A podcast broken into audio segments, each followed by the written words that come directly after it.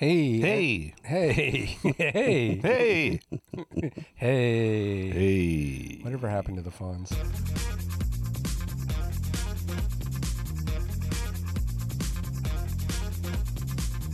This is the AT Banter Podcast, a balanced and entertaining look at assistive technology, accessibility, and its importance in people's lives. Join Rob Mineault, Ryan Fleury, and Steve Barclay as they banter with people around the world about anything and everything regarding assistive technology and the disability community. Now, on with the show.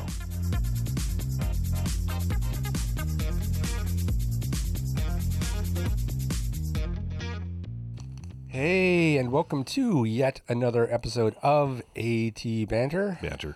banter. Nice teamwork, fellas. You think you guys are working together or something? You betcha.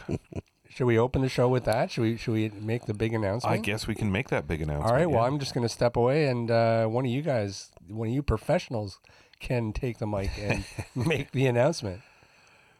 One is the loneliest number that you'll ever see. So, yeah, Canadian Assistive Technologies, uh, which has been a one man band so far for the last uh, 10 months, has hired its first, well, not first employee. I guess I was the first employee technically, but uh, it's hired help.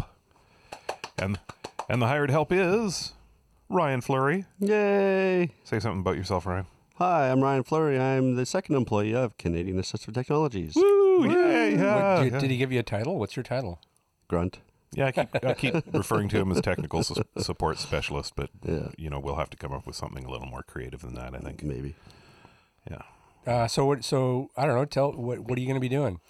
I will be doing sales, technical support, regular customer service, kind of like I did in the old days at the old company. Wow. Well, Yep. congratulations, sir. Thank you very much. You're buying lunch. Not till I get my first check. Might want to Well, want to I wait till the look forward to fifteenth before you hit him up on that one. Damn. Let's make sure that check clears. It won't. yeah. that'll that'll be the subject of the first staff meeting. About that paycheck. It bounced and it hasn't come back down yet. That's right. Uh, Uh, exciting times. excellent. Well, that begs the question: What the hell are you doing here and not at work? I am at work here in my office. Oh, I see. yeah, this is a uh, this is distributed uh, technology company. It's all virtual. I That's see. right. Yeah. Yep. And Well, this a lot of- podcast is brought to you by Canas Tech. That's Whoa! true. Look at that! Oh, wow. Getting the plugs in Yeah, immediately. he's Not a even plug. we're, we're not even five minutes in, and he's got the first plug in. It's got a real sense of ownership going That's on here. right. Huh? What's the You betcha. website, Ryan? www.canastech.com. Oh, wow! Look at that. Mm-hmm. Keener. Raring to go. Yeah, excellent. Still doing breakfast on Friday. Yeah, No, No. I'm Yeah, not that's giving you over. the time off for that. Yeah, that's on your own time. That's for unemployed bums only. Sorry. All right. Uh, now, are you is, are you going to have a local? Are you is that is Yes. is that how it's going to work? Yeah. Yeah, Steve can explain that. Well, we can we don't have to. We don't, well, we can talk about it now, but or we can wait until it's actually all set up. But by Friday, by Friday when we post it, Yeah. So basically, the way it works is uh, I have a, a system called Rogers Unison, and Unison sets up a virtual switchboard for you, and you can set up call trees for it. So right now, option one is sales, option two is technical support, option three is uh, administration. And if you press one, two, or three, they all ring through to my phone. okay, okay great. So, uh, what I'll be doing for uh, technical support, Ryan's phone will become the primary. It'll it'll direct to Ryan's phone, and then uh, I will become the secondary number on that. So if Ryan can't pick up that number, I'll pick up the number Right. when it rings through to me. Uh, and we'll have the reverse on the sales side. So if I'm on the phone dealing with the sales call, it'll ring through to Ryan. Nice. So yeah, so you just set up you just set up your trees like that. So it's just gonna, it's all going to be the same number. Uh, yep. Yeah, So, it'll all come all right. through the same number. Yep. And that number is Ryan. 604. No. Well, the local number. Oh, the local Yeah, he's, number. he's doing the local number. okay, I'm local sorry. number I'm is- sorry. Okay, go ahead. 604 367 9480. Look at that. Okay, toll free? Don't have that yet. Oh snap! Wow. One eight six six No, 844. eight four four Oh something something something nine four eight zero. yeah. Yeah, you know what? I'd have to look it up I too. think I, I, I have to admit, whenever I'm doing stuff on the website, I have to look it up every time too. I, yeah, I 'cause haven't memorized eight hundred. it took me yet. two years to remember Aroga's toll free number. So, eight, I know it's eight four four. I think it's seven nine five eight three two four. Is that right? Uh, that sounds about right. Yeah. Look at me. I'm not even a employee, and I know the numbers. The last four digits spell tech. That's all I know. Well, that's 8324. The toll free number is 1 844 795 8324. Look at that. Good job. Yeah, yeah. Yeah. Fabu. That's Ring excellent. those phones. Ring those phones. That's, yeah. Papa needs a new pair of shoes. That's right. Well, so so yeah. So anyone has any technical support, problems, questions, call Ryan. He'd love to talk to you. Well, not anyone. No, anyone. Not just anyone, anyone. folks. Anyone, anything. If you just want to talk, call Ryan. Got a problem? Call Ryan. That's right. Sure. Uh, hey, a couple things in the news that I noticed. Did you guys uh, get that link that I sent you about the uh, HexHog? Yes. Haven't read it yet. Yes. oh, I- it is. This is cool. We want one. we got to get these guys on the show. It's a it's a all terrain wheelchair. It's the coolest looking thing you've ever seen. Yeah, it's got like six wheels on it. Oh, is that right? Yeah. two, two, three sets of two, and Yeah. uh, yeah, it's uh, fully battery powered. Charges in like two hours. Well, Yeah, it looks really cool. Yeah, it's pretty gnarly looking. The other thing that I noticed is that uh, on the Google the Google store, uh, the Google Home and the Google Home Mini has have been reduced back down to their Black Friday um, price points. I saw the something that uh, Best Buy in the states was actually buy one get a second one free. Oh, is that right? Yeah. Yeah. So I mean, they're still they're still really pushing that um, right into the holiday season, which you know again is smart. It's probably, you know, I'm guessing that they saw that uh, the HomePod was delayed and they went, you know what, let's let's press this advantage and let's That's right. Let's grab that market share. yeah yeah and uh, they're not dummies. Nope. Although another thing that I did hear though is that uh, I guess their rollout for the the Pixel 2 and the Pixel 2 S, uh, XL has not been going too smoothly. Really? Yeah, there's been apparently there's been a lot of bugs popping up um, that they're sort of trying to address. On the same thing for the Google Home Mini, actually, there was an article that I read about how that there's a bug um, that the unit will reboot if you turn it up too loud.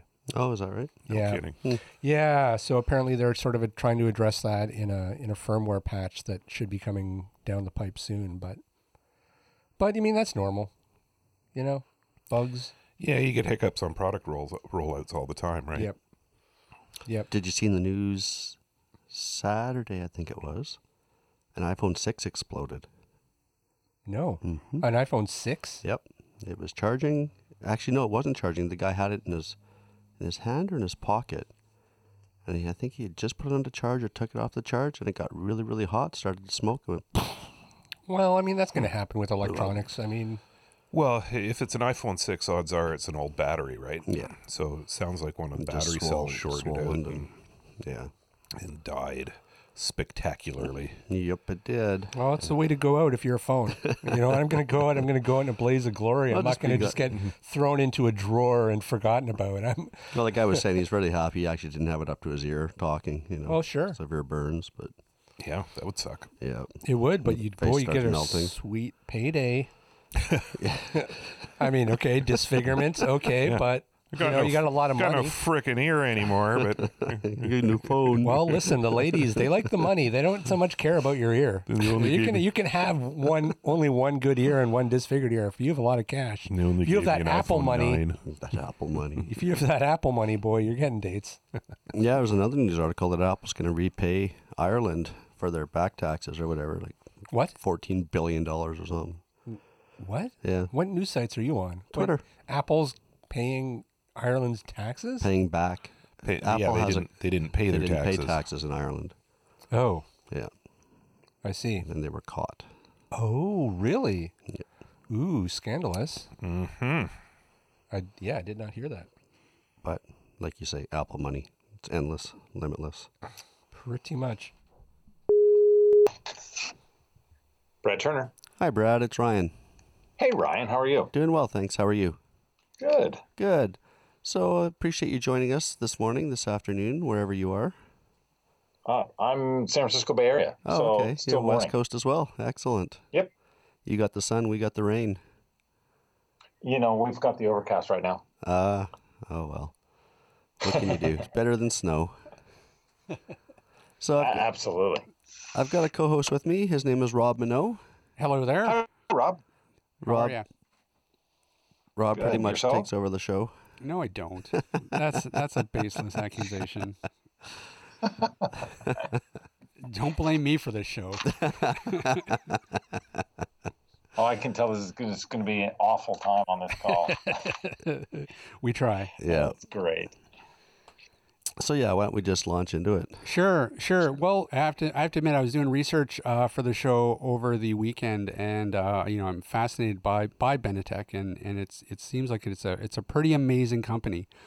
Um, why don't we start right from the beginning and tell us a little bit about the origins of Benetech and sort of what it spun out of? Sure. So, um, Benetech is a social enterprise in that we're a tech company, but um, but we're a nonprofit. So we sort of bridge the social sector and the tech sector, in that we um, we will go places and do things with technology that for-profit companies won't do. Um, a great example of that is Bookshare um, which is in our global literacy program, and I'll describe that in just a little bit. But but Bookshare is a library for people with print disabilities, meaning blind, dyslexic, visually impaired, or mobility impaired, such they can't um, hold a book or turn the pages.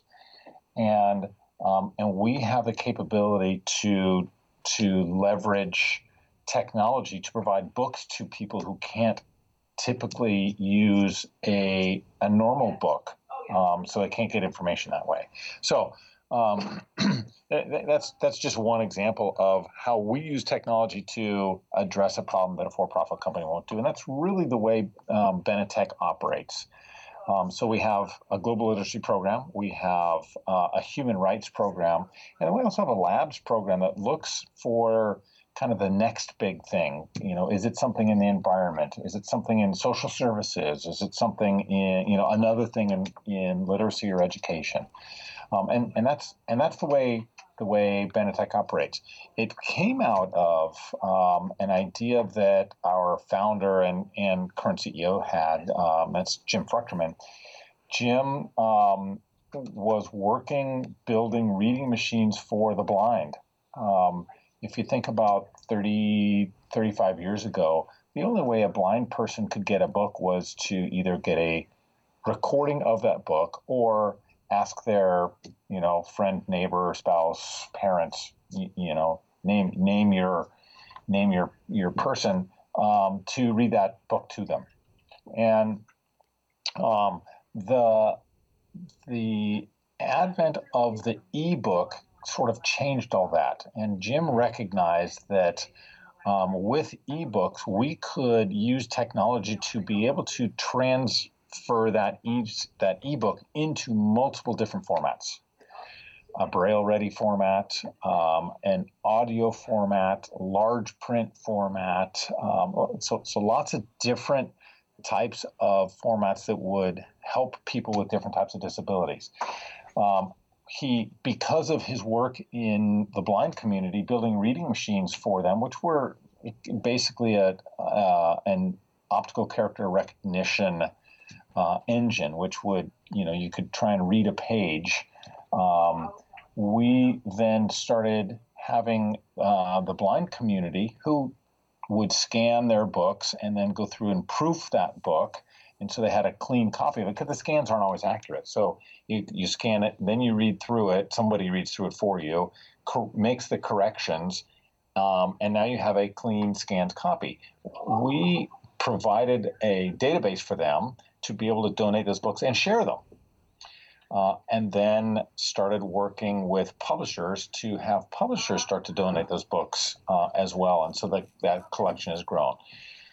Benetech came out of that effort, um, which was, you know, let's start with this this problem that we want to solve. Let's apply technology to it, um, and and then you know we started looking at other things like uh, human rights, which was our which was our second uh, program, and the environment, and we we actually um, uh, built a resource planning application for uh, environmental nonprofit organizations and spun that out. And and you know that's still a running application. Um, but it's not something we need to contribute to anymore. And so now we're looking using resources to see what the next thing is. So that's sort of the, the background of and, and kind of the fabric of benetech. Yeah, I found it fascinating the the idea that because uh, previously Benetech used to be a company called Arkstone, Arkenstone, right? Uh, Arkenstone um, was sort of the seed capital for Benetech, if right. you will. Arkenstone was the reading machine system. Um, and somebody purchased that, and and Jim was able to uh, take that money to start Benetech. Right, right. Which I, I don't know. I found fascinating. It, it was like you know you know, and on the one hand, you know, you're taking a, a, a technology and you're you're you're selling it to a for-profit company, but then you're taking that that seed money and you're you're building something that has many other arms and can do a lot more good than just one one road. Absolutely, absolutely, and that's you know again that's the, the kind of the difference that we bring to the nonprofit world is that really at our heart we're a tech company. And and so we we see what things we can leverage technology for to help underserved communities. So on the topic of Bookshare, you know, I, I think we should start there because it is so so well known. But for our listeners who may not have heard of Bookshare, um, who is Bookshare for, and is it available globally? Yeah, so Bookshare is uh, the world's largest library for um, people with disabilities that prevent them from using a traditional book.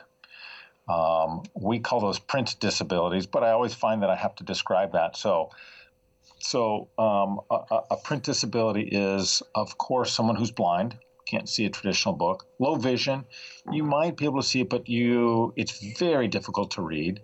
Uh, dyslexic or other learning disability um, or someone, and, and this is the outlier that people don't always see, someone who um, has a mobility impairment that keeps them from using a book. Maybe they can't hold it. Um, maybe they can't turn the pages. Maybe um, they have a condition that that um, prevents them from being comfortable uh, holding paper. Um, so, so any of those those conditions that prevent you from using a book. There's a um, there's an, ex- an exemption in the U.S. copyright law that says certain companies can distribute ebooks to people actually make copies of books is really the way the law is written you can make a copy of a book for someone with a print disability we just happen to make copies of books electronically so um, so Bookshare is um, available to people with a bona fide disability, and we check disabilities for every single one of our members. Right. Uh, if you have a bona fide disability, you can have access to Bookshare, um, and we actually have members, active members in in 80 countries. Wow. Wow. Nice so I, I, imagine that that that service, I mean, has got to be incredibly valuable, um, especially you know outside of North America, uh, you know, in, in developing countries. it, it is. Um, I was on a call with a an African country, and they and I said, "How large is your collection?" And they said, "We have 83 Braille books." Wow! Wow! wow. Bookshare um, has over 400,000 books available in that country, and we have that. Uh, and we have those books available in five different formats for them. So if they want them in a Braille format, um, or if they want to take any one of those 400,000 books and take them to a braille embosser and make a make a hard copy of that book, we can we can provide that book for them. And and and when I was talking to this government official in this country, that the silence was deafening, right? Because they were they were all the way up to almost a hundred, and I said, you know, we we can offer you, you know, four hundred thousand. Wow. Um, and so it's you know the magnitude is is pretty staggering. No, I'm I'm totally blind myself, uh, Brad, and a CNIB client and a CELA library client. Mm-hmm. Mm-hmm. And you know, when I first started getting books and signing up with Bookshare, we were limited to the number of um, titles that we could get here in Canada. Is that changing? It, it is. We're actually we have a great partnership with CELA and CNIB, where anybody who is a CELA member um, and has a uh, verified disability can have access to any one of Bookshare's titles. Oh, okay. So, um, so CELA is sponsoring access to Bookshare um, for any one of their members. They do check a um, a proof of disability. Our agreement with publishers is that we will validate uh, that someone has a print disability. Right. Um, and and but once that disability is validated, you become a full fledged member of Bookshare um, and can access to any one of those titles that, that are available in Canada. That's great to hear. And you know, going back to the the idea of re- e-reader um, or e-readers in, in general, as opposed to um, you know braille literacy.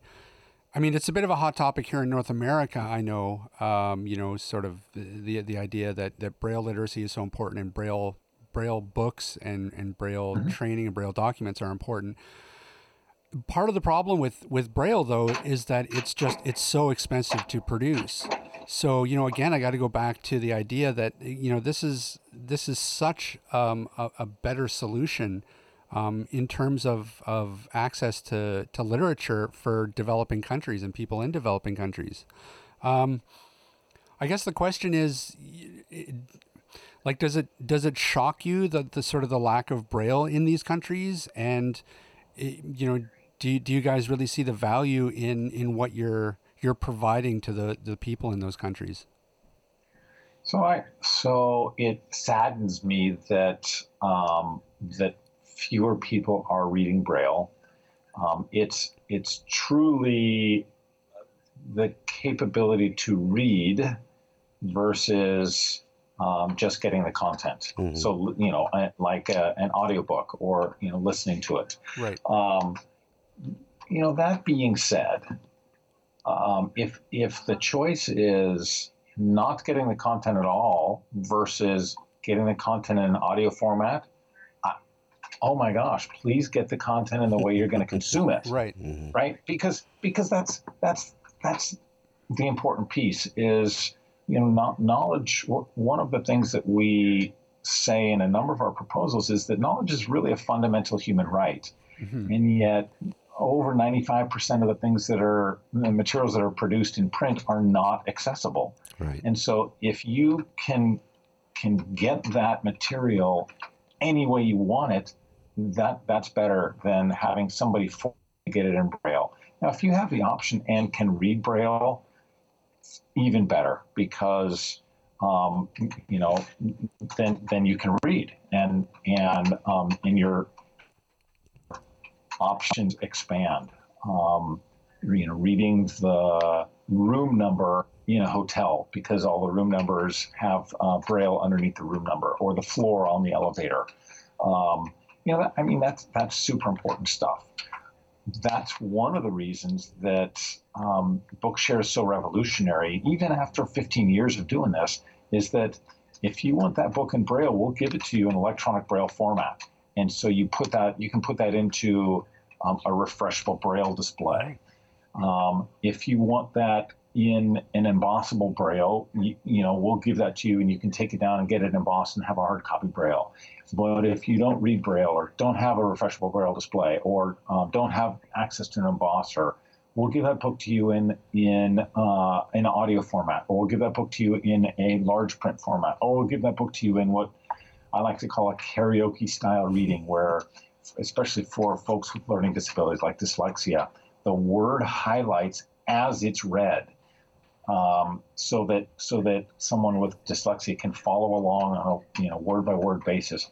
Uh, again, the speed you can change the speed, you can change the highlighting. There's there's lots of different um, adjustments and customizations that you can do even even within that um, that format, so that our, our job isn't to force you to choose. Our job is to allow you to choose um, any form that you want, and and that's what, especially in the developing nations, um, that that's what becomes pretty powerful because they have difficulty educating students on Braille. Um, you know, mobile phones are ubiquitous. Mm-hmm. In in certain countries, you know, upwards of seventy percent of the population accesses the web only via a mobile phone. And so, if we can give them their content in a device that they're comfortable with, um, all of a sudden that book is already in their pocket. Yeah. And and you know, walking home, taking the bus, um, sitting at recess, whatever it is that they that you know that wherever they want to read that book, they can pull that book up and start to read it. So, how how has the the sort of the, the changes in technology over the last say 15 years impacted Benetech? Well, so um, you know they've they've made the formats better. Um, specifically, the text to speech technology has gotten so much better over the last 15 years. Mm-hmm. Um, you know, my, my, my car has a text to speech engine to uh, give me directions, right? Right. Um, and it's, it's, you know, three, four years old. Even in the last three or four years, the text to speech engines like Siri um, or the, the Google voice um, are are really really getting good, um, and so that becomes um, much more natural than robotic um, when you're reading, and and so every single one of our books is synthetic speech. That's how we we we added um, 103,000 titles to the library last year. Wow. Uh, if if you're doing human narration, you're adding somewhere between one and maybe up to 3,000 titles a year. And we added 103,000. Wow. Now, um, that you know, people say, "Oh, but it's it's all uh, computer talking, right? It's mm. all synthetic speech." I said, "Yes, but when's the last time you really listened to um, the synthetic speech voices? Because there's 50 of them out there, and some of them are very, very good. So, so that's one of the ways technology has um, has changed uh, fairly dramatically and, and, affected the service. Um, ebooks are getting better. There's there's much more standards and alignment around ebooks, and so we can, as evidenced by what we did last year, we can bring more books in faster with um, with sort of cleaner um, conversions to different formats. When we were getting books in a lot of different, even even though they were quote adhering to the standard, the standard was a little up in the air, um, and so we would we would really struggle to put books into the collection um, that were consistent.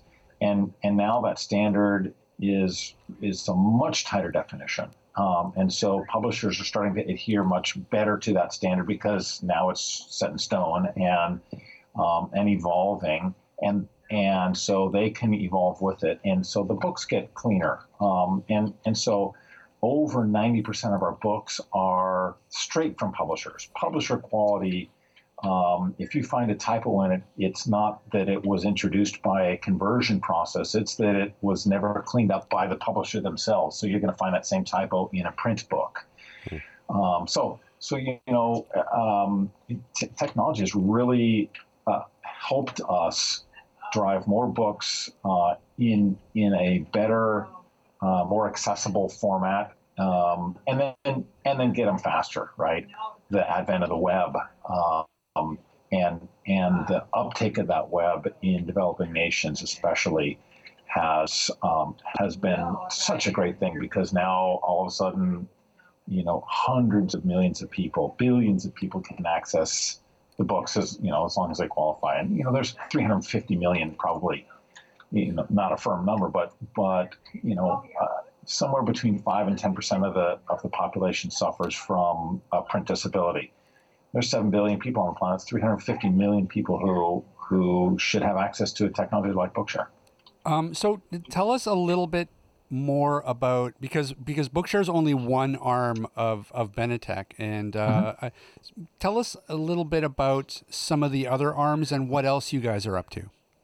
Yeah, that's a that's a that's a great question. Um, so one of the other things that we do um, is a we, we manage a group called the Diagram Center, um, and and I'm gonna I'm gonna use Bookshare as an example here. Um, you know, I, I mentioned that, you know, 20, 25 years ago, the only way to get a book was either on a tape that somebody had narrated or, or have your friend read you the book.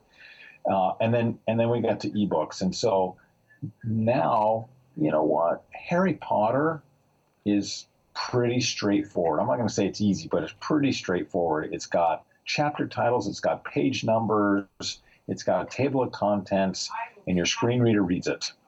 Um, you know what? As easy as Harry Potter is, something like fifth grade science is really hard mm, because right. it's got charts and mm-hmm. graphs and uh, columns and images uh, that are labeled and it's it, has got so many um, elements that aren't pure text and so the diagram center was formed inside benetech to work on um, kind of the next frontier of accessibility, and and that's things like math, because equations can be very difficult. You know, a plus b equals c is pretty easy. Uh, the quadratic equation is pretty hard, uh, and and showing long division is pretty hard for a screen reader, right? So, so how do we not only address um, elements beyond text, but also how do we address disabilities beyond disabilities, deaf and hard of hearing. Um, you know that the deaf and hard of hearing community has a very difficult time learning to read. Once they learn to read, of course they can words and and turn the pages, but learning what those words sound like um, and and signing them that that it's that's very challenging. And so right. so the diagram center is all about kind of tackling those next frontiers. How how do I support graphical elements? How do I support math equations? A lot of it is STEM content, or what I like to say, STEAM content: science, technology, engineering, art, and math. Because uh, the Mona Lisa, excuse me, the Mona Lisa is just as important as the periodic table of the elements and just as difficult to describe. The other thing that we're doing uh, in the in the literacy organization within Benetech is recognizing that as as great as Bookshare is, um, and as large as it is, and as quick as it's growing, it's a losing battle because there were perhaps a million books that were published last year, and we added 100,000 of those, which means there are 900,000 that aren't accessible. Right. And so um, what we're trying to do is work with publishers to create systemic change within the publishing industry and get them to publish in a accessible fashion from the outset. And so we call that our Born Accessible Initiative. And the moniker is really if a book can be born digital, it should be born accessible. Um, and, and nobody typesets anymore. And so everything that's coming out is coming out in a digital format. And, and what, what that means is as long as they put proper navigation in, as long as they put a table of contents in, and as long as they put page numbers in and chapter titles and and use p- proper contrast and have alt text on the images at, at, at a minimum. And you know, there's some images that should have long descriptions because they're complex enough. And right, if a publisher does that, and and they're many of them are most of the way there. If they do that, then that book, that ebook, is accessible when it comes out.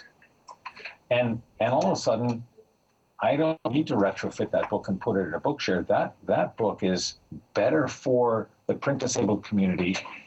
And you know what? It's better for the non print disabled community as well.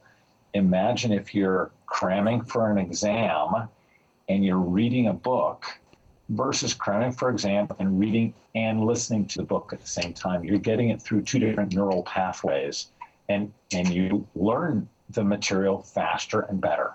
And so the books that are built that way can be better for everybody, even though they're critical for the print disabled community. Right. It's one of these great. Uh, I mean, there, there's so many. There's so many aspects of accessibility that are just like that, where it it may um, be specifically designed to cater to uh, an accessibility need, but really, in reality, it benefits everybody, and and uh, you know those are the the best types of technologies.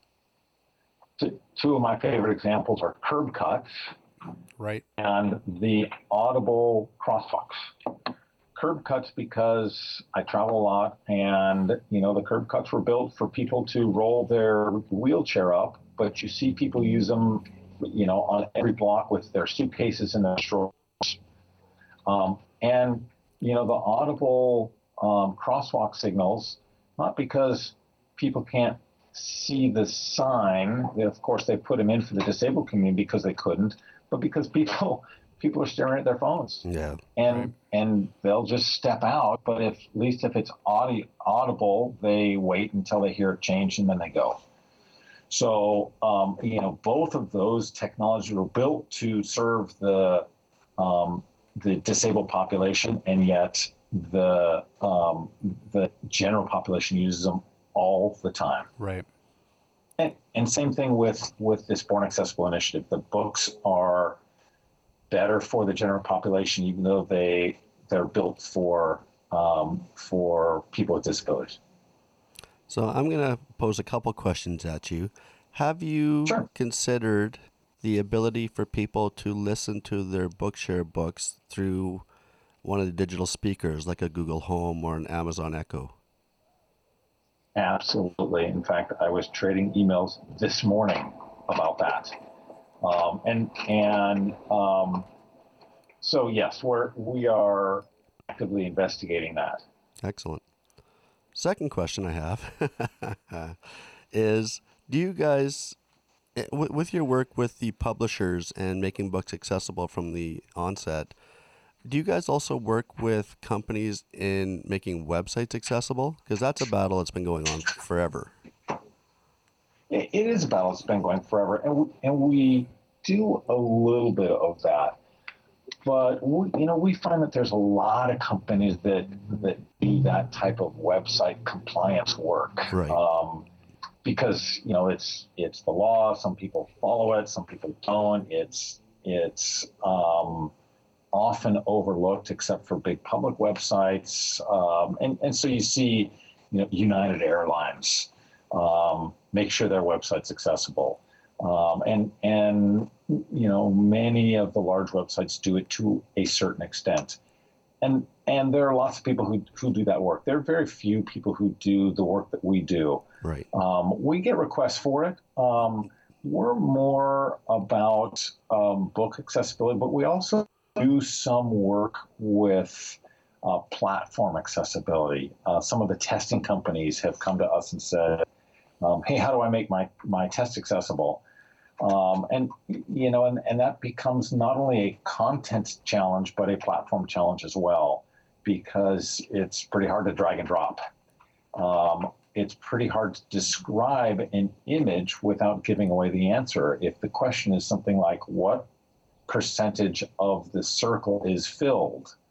and you see a circle on the page where half of it is filled, if you describe it as half the circle is filled and you know that half equals 50% that's right so you're you, that's that becomes a a content challenge um, but online testing drag and drop and um, slider bars those become platform challenges as well so so we do some of that work right um, but for pure websites, um, f- far less of that. Okay. Um, mostly when we get those requests, we farm out to, to partners that we have. Sure. So you guys also do a lot of work regarding human rights issues. Can you talk a little bit more about that? Yeah, so we, uh, again, one of the things that's fundamental or core, of course, is the ability to use technology to solve a social problem. Um, one of the things that we identified a number of years ago is that human rights defenders had a difficult time uh, collecting information in a secure fashion and um, and sharing that information with people who could do something about it. So if you're if you're documenting anything from um, a a social uh, problem here in the United States to you know genocide in sub-Saharan Africa, collecting that information um, becomes a challenge, and then it, in, in some senses can be incredibly dangerous. Right. Where you know um, a, a perpetrator can can get uh, a, a, tip that somebody's collecting information against them and and come uh, and and do something terrible. So um, we built an application that allowed people to collect that information and um, share it very securely. You know, over the last few years, um, information collection has stopped being the problem because both of you, as well as I, as well as uh, 95% of the people we come in contact with, carry information collection devices with them at all times. Right. Right. And they get shared to this, you know, little service called YouTube.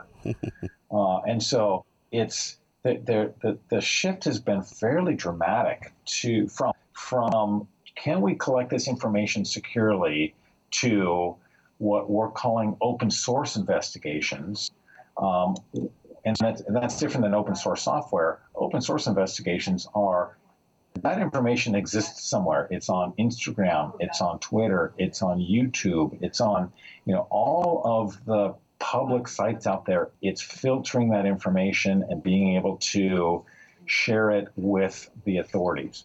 And, um, and so now what we're doing is working with um, the International Criminal Court and, um, and the uh, UN organizations to help them set up um, uh, the ability to parse through the volume of information that's out there in these open source investigations and pull the necessary pieces in order to um, to prove crimes against humanity. And so that's that's really kind of been a fundamental shift for us is rather than help people collect that, we're moving towards helping people parse through what's already been collected because it's already collected and secure out there. But we should state again too that that Benetech is a nonprofit organization. So now, do you guys rely heavily on volunteers? We do. Um, we're we are a nonprofit organization um, that if if you think back to our roots, we worked with members of the blind community who were all volunteers to um, have them uh, scan books and donate them to this fledgling collection called Bookshare. Um, and, and somebody actually had a collection of a few thousand titles, and that was a that was a huge collection at the time. And so, so we started with that corpus of books um, and relied on volunteers for years. Volunteers who would purchase a book, cut the spine off the book, scan it, wow. um, and then proof it.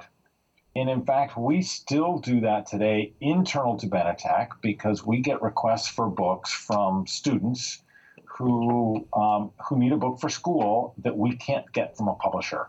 It's a backlist book that the publisher doesn't have in a digital format. It's you know, there's a few publishers we still don't work with, so it, it might be from from one of those publishers. There, there, are a variety of reasons, and so we will go out and purchase the book, chop the spine off it, scan it, uh, proof that book, and then put it into the collection. And the reason we proof it is, again, scanners are 99%, 98, 99.5% accurate. Right.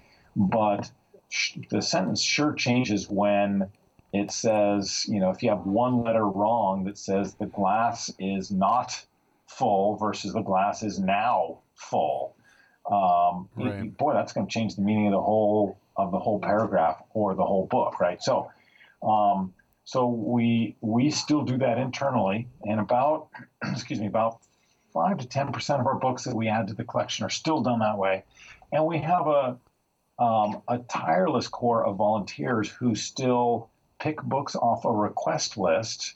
Um, if somebody can't find it in a collection, they'll put it on our request list. Um, and, and volunteers will go pick a book off the request list, chop it, scan it, proof it themselves, and submit it to the collection themselves. Um, and, and so we, we still have a, a, group of people doing that on their own time. Um, um, and, and then, of course, the the internal effort that I mentioned, and then about ninety percent of the books that come in uh, to Bookshare come in from publishers.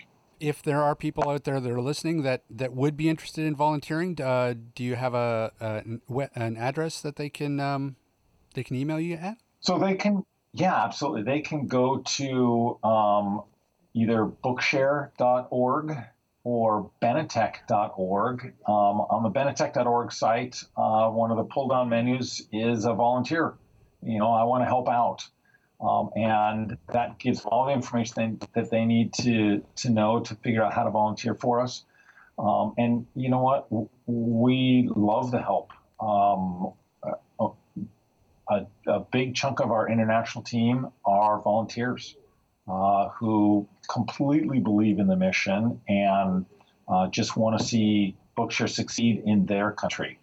Uh, and and so you know between between those types of volunteers, between the book proofing volunteers, um, we we love the help. Excellent, Brad. Was there anything we missed, or anything else that you wanted to mention before we let you go? No, I you know that the I guess the one other piece is um, sort of in between Bookshare and our Born Accessible initiative is a certification um, initiative that we've launched where um, we're allowing publishers to get their titles certified as accessible. Um, and, and then we're really promoting that certification to um, large procurement offices, especially at the state and district level, such that when a school wants to buy a book, they need to, they're required by law to make um, to provide an equivalent education, and part of that is to provide materials that are accessible to their students. Um, rather than have those materials either not be accessible or force them to wait conceivably months for materials to be accessible. We'd love to have those publishers build materials accessible in in in the Born Accessible initiative. What's driving that is also the purchaser saying, "I want that book. If I'm going to buy that book from you, I need to be able to buy an accessible copy." So that so that that sort of starts the cycle of publishers say, "Hey, I'll invest to make sure my books are accessible." Buyers say, "Hey, I'm going to buy that accessible title." Publishers say, "Great, I'm now have a competitive advantage over uh, the rest of the publishers who are selling, uh, you know, a math book since Euclidean geometry hasn't changed since the days of Euclid." Um, so what changes is the presentation of it and the accessibility of it. And so, you know, Bookshare Bookshare will certainly continue to do its part in in providing materials that are accessible to everyone with a print disability um, but we're also working with publishers on the supply side and procurement offices on the demand side to try and, and get publishers to publish that way in the first place. Um, and so that's where that certification piece comes in is that now there's a stake in the ground that says, hey, guess what? This book is, is accessible. Uh, a school district knows what to purchase. Publisher knows that they can you know, have added exposure and, um, and increase their sales if they do it that way. So um, that that got launched about uh, five months ago, and um, we're starting to see some really good interest from publishers. Um, and again, it's it's all about getting the right book to the right student in the way they want to read it. Uh, that's that's what Benetech and, and Bookshare are all about. Brad, we want to thank you so much for taking time out of your day to talk to us. You guys are doing incredible work. Uh, keep it up. It's really important. Yeah, thank you very much. Um, this is this is a great forum. Thank you for uh, thank you for having me, Awesome. All right, we will talk to you again. gentlemen. Thank you very much. Thank All you, right, Dad. thanks, Brad. Take care. Uh, hey, Ryan, Rob, where can people find us? they can find us online at www.atbanter.com. You're gonna just use that dub dub dub thing forever now, aren't No, you? I'm going to change it up. Are you? Yep. Are you sure? I am. I feel like you are falling victim of. of Nope. Okay. Nope. All right. You wait and see. All right. I'll we'll surprise see. you. It's all right. Right out of left field. They can also email us if they so desire. Uh, atbanterpodcast at gmail.com. And they should do that right now. Right now, just just go and email us. Uh, so, Steve, where else can people find us? Well, they can find us on Twitter at at underscore banter, or they can find us on the Facebookies at uh, at banter, no underscore.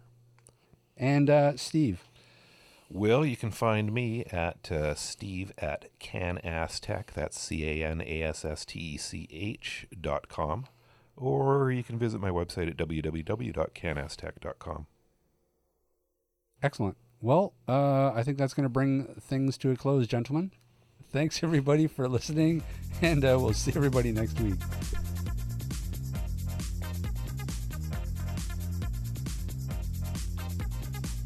This podcast has been brought to you by Canadian Assistive Technology, providing low vision and blindness solutions across Canada. Find us online at www.canasstech.com. That's C A N A S S T E C H.com. Or call us toll free at 1 844 795 8324. For all your assistive technology servicing needs, call Chaos Technical Services at 778 847 6840 or find them online at chaostechnicalservices.com. Music provided by bensound.com.